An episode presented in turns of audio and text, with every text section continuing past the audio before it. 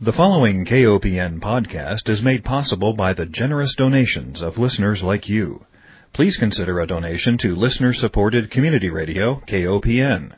You can donate securely on our website at kopn.org. Hi, welcome to Food Sleuth Radio, where we help you think beyond your plate.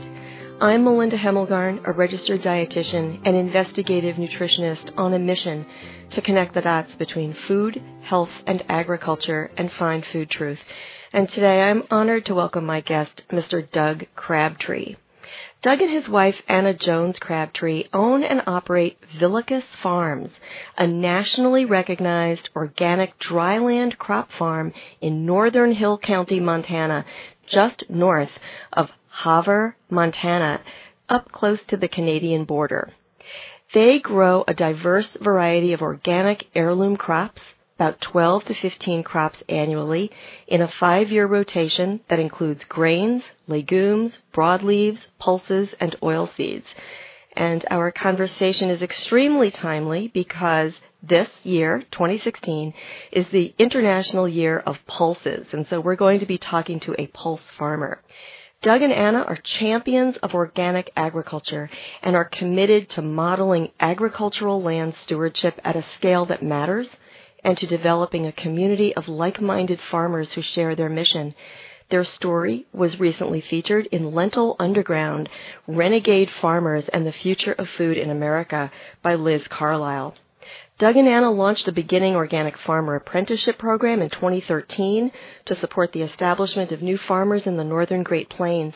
And since 2009, Vilicus Farms has grown from a 1,280 acre organic farm to a 4,700 acre organic farming operation that is cultivating a conservation based ethic for sustainable food production and stewarding beginning farmers in Montana's northern Great Plains.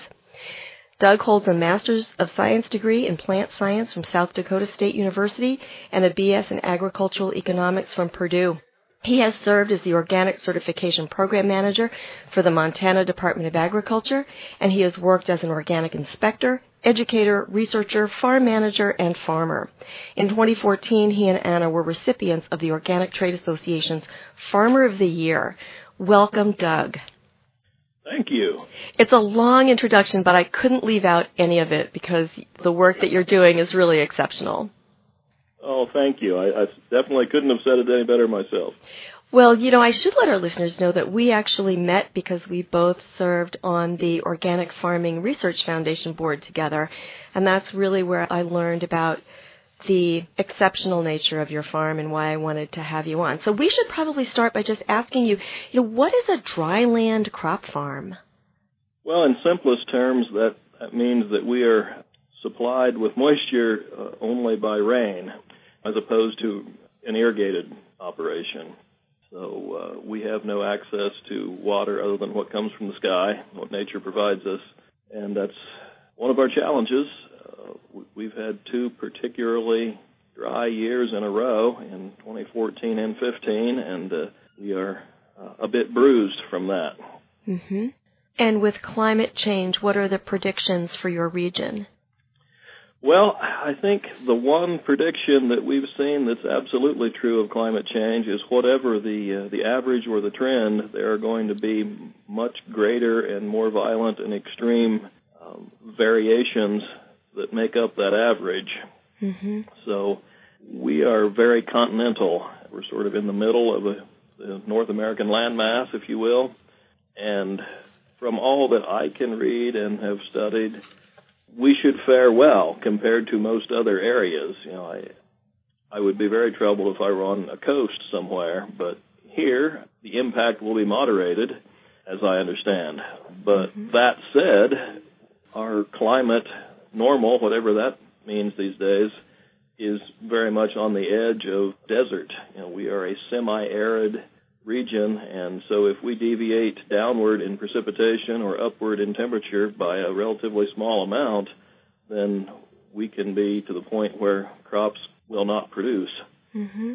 So that's been part of our challenge the last couple of years is we've trended down and we don't have much room to spare on that side. Yeah. Well, you know, it's interesting. I'm sitting here with the United Nations 2016 International Year of Pulses. There's a brochure that I picked up at the Academy of Nutrition and Dietetics meeting because dietitians promote more consumption now with the new dietary guidelines. Of course, there's even a greater emphasis on increasing plant foods, grains, whole grains, and pulses. And in this particular brochure, it says that it takes 43 gallons of water to produce one pound of pulses, so you're extremely water efficient.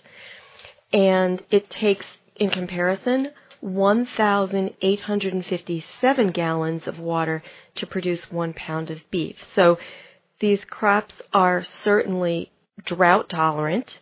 They are frost hardy, which is good for your region, and they're absolutely nutritious. So we should probably explain what pulse crops are, right? First and foremost? Sure. Well, my uh, simplest definition is pulses are edible legumes.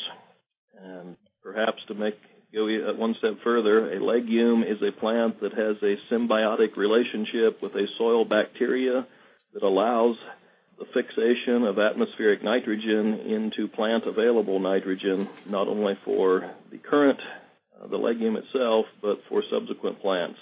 So uh, that is one of the great miracles of nature mm-hmm. that we are able to grow these pulse or legume crops and provide uh, their own nitrogen and enrich the soil with nitrogen to benefit subsequent crops. Yeah, so you don't need to add fertilizer.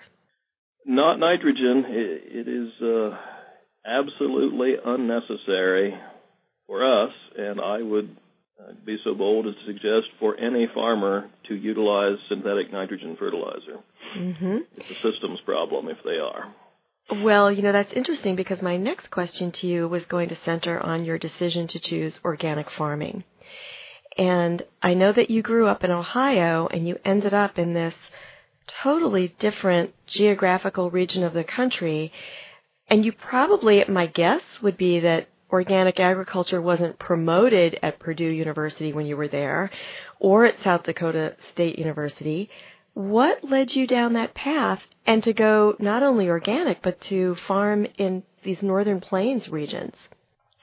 Well, that's a mouthful. I know. And I'll, I'll try to start at the top. Uh, we chose to farm organically I, think in simplest terms, because it's the only way we thought it was possible to start farming and to make a living farming, and at the same time, it's the only way that was morally or ethically acceptable to us. And I don't want to make any aspirations on behalf of others, but for Anna and I, it is not acceptable to grow food using poison. So that's one of our fundamental concepts. And to a more practical sense, there's no way I could make a spreadsheet that would show how to purchase land, uh, purchase machinery, start a farm from scratch, and in any reasonable lifetime be able to uh, either earn a living or pay for any of the assets necessary to, to become a farmer or a farm business, other than with organic. Mm-hmm. So let's look at then your transition from what you knew growing up in Ohio to now being in the northern Great Plains. What led you to that part of the country? Well, as as you uh, alluded to in in my honorable introduction, I spent 20 plus years in between farming, if you will, and during that time, we sort of progressively moved west for uh, various reasons, but one of them was seeking a place where there was land affordable enough that, that one could purchase it and start farming and have some hope of paying for it. Mm-hmm. And uh, you know, we like the West. We like the wide open spaces, the lower population, the drier climate, uh, all of those things. But there is also the economic reality that this was a place that we grew to love, but also that we saw as as uh, reasonable to think one could start farming and make a living at it. Mm-hmm. Well, compared to your neighbors, I think there was an interview with you that I saw online where you, you mentioned that if somebody were to be flying over your property or your region of the country, that your farm would stand out because it looks different. What makes it different? Uh, well, a number of things. I, it starts with diversity, and as you mentioned earlier, we we grow 12 to 20 crops in any given year. The typical farm in our region grows one or two. We also, for various reasons, but conservation related, we farm in strips, meaning we have a 240 foot strip of crops, and then in between each one we have a 20 or 30 foot strip that we leave in sod or or seed to native uh, species uh, for conservation, wildlife benefit, pollinators, all of those things that we we like to uh, preserve as part of our ecosystem.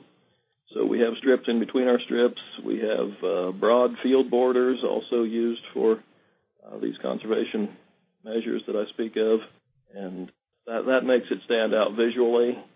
And of course, you know we we are organic, so we still within our crop strips are are using tillage. We're growing cover crops and green manures and working those in. And there's just there's more going on on our farm at any given time than uh, than most of what surrounds us. Yeah. Well, it's interesting because I happen to know that you worked with Eric Mader from the Xerces Society in promoting more of this biological diversity with native crops.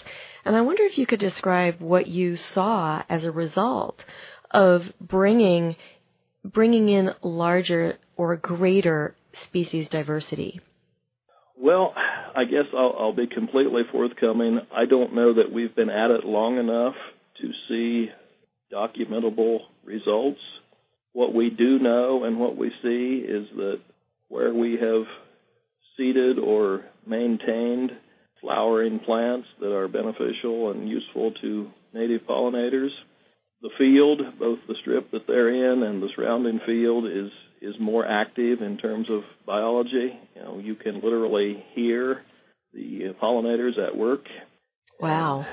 Just philosophically, I believe we are obligated to uh, operate as a responsible member of the ecosystem and uh, to make a home for those that uh, could benefit us. A lot of, and I would say as many, if not more, of nature's creatures are of benefit to crop production that are of challenge. And if, if you make a place for the good guys, they will help you take care of the ones that are more damaging. Hmm. So, you know, that's not a very scientific answer. I apologize for that. But, you know, one of our aims is to emulate nature to the greatest extent we can. And so our strips and our native seedings are part of that effort.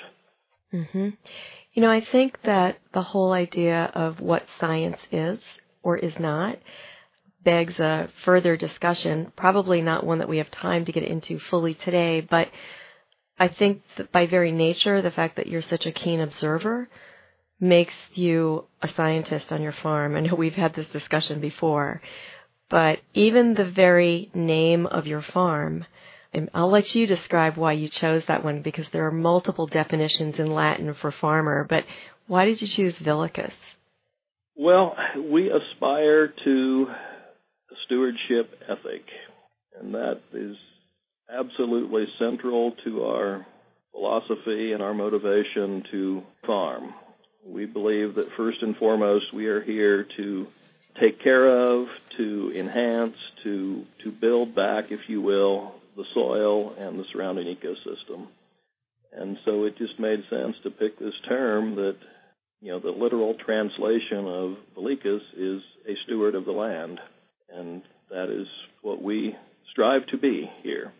Well, as a dietitian and someone who cares about public health, I greatly appreciate your efforts on your end. Listeners, if you're just joining us, you are tuned into Food Sleuth Radio, where we are joined by Doug Crabtree. He and his wife, Anna Jones Crabtree, own and operate a beautiful, diverse, organic farm in the northern plains of Montana, just up close to the Canadian border, where you grow 12 to 15 crops annually in a five year rotation. And those crops include all of the ones that we are recommending in the public health field with our new dietary guidelines, including whole grains, legumes, broadleaves, pulses, and oilseeds. So I want to get back a little bit to your farming practices because I think they're so important to understand. You know, we've had conversations about the public health implications of organic farming and why it's so important not to farm with poisons. I think you summed it up very well there. But I want to know what your challenges are to your kind of farming system besides the fact that we're having climate issues and droughts. What else is a challenge for you? Well, you know, one of the, the chief things that we we find are you know nature tends to diversity, and she also is eager to cover herself. So, because of those those tendencies, there are a diversity of plant species that come with with being part of nature, and uh, those are commonly referred to as weeds. Right. So the plants that we don't want are are called weeds, and we have we have plenty that we have to manage around and with. And so that can be looked on as, as a tremendous challenge to farming organically or farming the way that we do. Mm-hmm. Until we figure out a way to eat those weeds, right? That can be part of the answer. Yeah. But then they become a crop, and there will be others in their place that you don't want. Right. So, you know, one of the challenges is, as I said, nature nature intends to keep herself covered. And if you have a farming system that leaves soil bare, you're fighting nature. And any time that we do that, we see that, that we're fighting nature. So we try to create a system that minimizes bare soil and that maximizes coverage and you know having something growing on the soil as much of the time as possible. Now that reasoning flies a bit in the face of sort of recent tradition practice in, in this agroecosystem where crop fallow was the more common system, which means for 60 to 65 percent of the time there was intentionally nothing growing on the soil, or or either by um, mechanical or more recently chemical means you were trying to assure that there was nothing growing on the soil. Uh, that's the practice of fallow, and so we've we've tried to learn different ways to manage soil moisture and minimize the use of, of bare soil and the, the incidence of that in our system. Well, tell me a little bit more about what else you produce there. You do not have livestock, is that correct? Not at this time, though that is an aspiration. It is. Okay, interesting because of course I have a a vision of the great northern plains, you know, having bison and having livestock there. And I'm curious about your farming practices where you have a great diversity of plants, but I wondered about the livestock or even animals that might come onto your farm. There are a remarkable number of roaming ungulates on this landscape. You know, there are two different species of deer. There are herds not uncommon to have dozens and not unheard of to have hundreds of uh, pronghorn antelope grazing on fields. Uh, we get elk occasionally, you know, and of course the the smaller mammals as well. But you know, wildlife definitely has a place and a role here, despite human intrusion.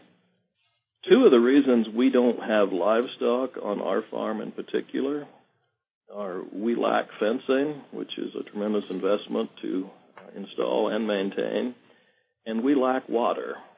There's a general perception that one ranches where it's too dry to farm. In our uh, immediate area, it's actually the opposite, that we farm because there's too little water to grow livestock. Hmm.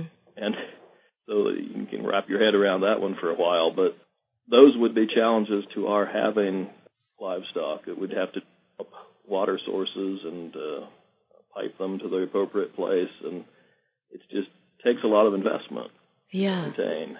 Uh, but I do believe that in the long run, a holistic farm needs to incorporate livestock. We, at the current time, we cooperate with one of our neighbors who has a, a ranching operation, and uh, we utilize some of his manure and uh, uh, provide some some equipment that uh, that helps him utilize some of it, and uh, he's able to lose what he considers to be a waste, and we're able to gain what we consider to be a, a resource mm-hmm. through that relationship. Yeah, I think those cooperative relationships are really important. And that's just the topic, really, of the Lentil Underground about how you've got this cooperative kind of relationship with your neighboring farmers. And I wonder if you want to talk a little bit about that. Yeah.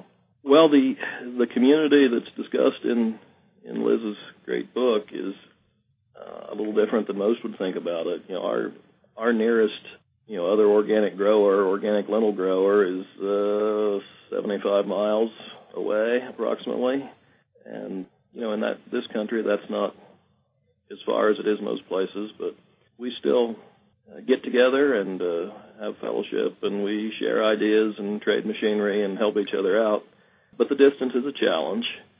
That said, you know, the focus of the book is that there is this community of sorts that, uh, you know, we're all doing these sort of oddball, or uh, we like to think more enlightened practices of, of managing our farms and stewarding the land.